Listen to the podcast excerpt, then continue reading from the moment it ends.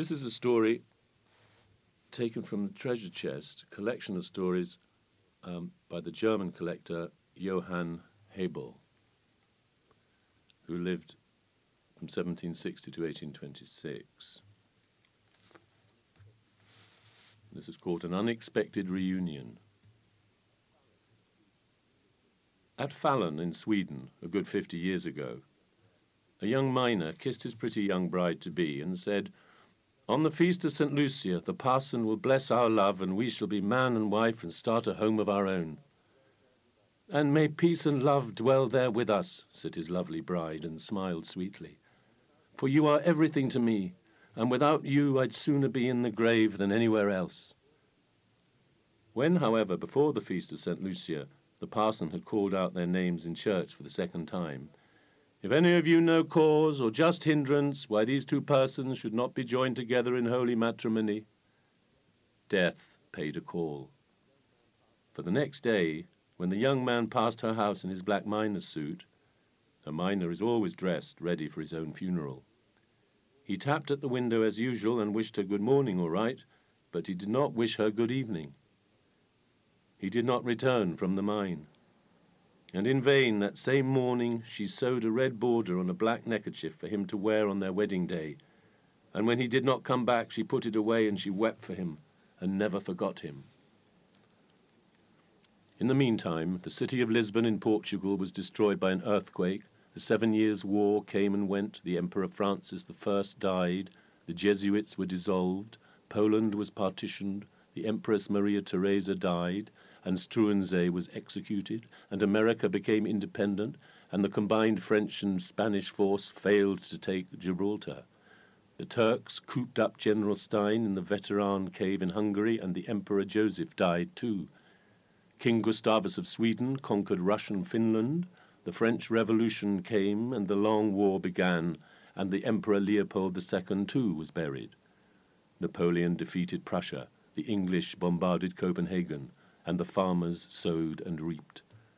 The millers ground the corn, the blacksmiths wielded their hammers, and the miners dug for seams of metal in their workplace under the ground. But in 1809, within a day or two of the feast of St. John, when the miners at Falun were trying to open up a passage between two shafts, they dug out from the rubble and the vitriol water, a good three hundred yards below ground, the body of a young man soaked in ferrous vitriol, but otherwise untouched by decay and unchanged, so that all his features and his age were still clearly recognizable, as if he had died only an hour before or had just nodded off at work. Yet when they brought him to the surface, his father and mother and friends and acquaintances were all long since dead, and no one claimed to know the sleeping youth or to remember his misadventure until the woman came who had once been promised to the miner who one day had gone below and had not returned. Grey and bent, she hobbled up on a crutch to where he lay and recognized her bridegroom. And more in joyous rapture than in grief, she sank down over the beloved corpse, and it was some time before she had recovered from her fervent emotion. It is my betrothed, she said at last whom I have mourned these past fifty years, and now God grants that I see him once more before I die. A week before our wedding, he went underground and never came up again. The hearts of all those there were moved to sadness and tears when they saw the former bride to be as an old woman whose beauty and strength had left her, and the groom still in the flower of his youth, and how the flame of young love was rekindled in her breast after fifty years, Yet he did not open his mouth to smile, nor his eyes to recognize her. And how finally she, as the sole relative and the only person who had claim to him, had the miners carry him into her house until his grave was made ready for him in the churchyard.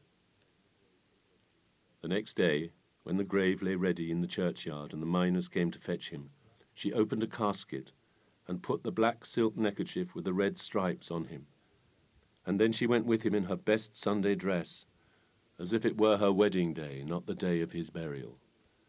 You see, as they lowered him into the grave in the churchyard, she said, Sleep well for another day or a week or so longer in your cold wedding bed, and don't let time weigh heavy on you.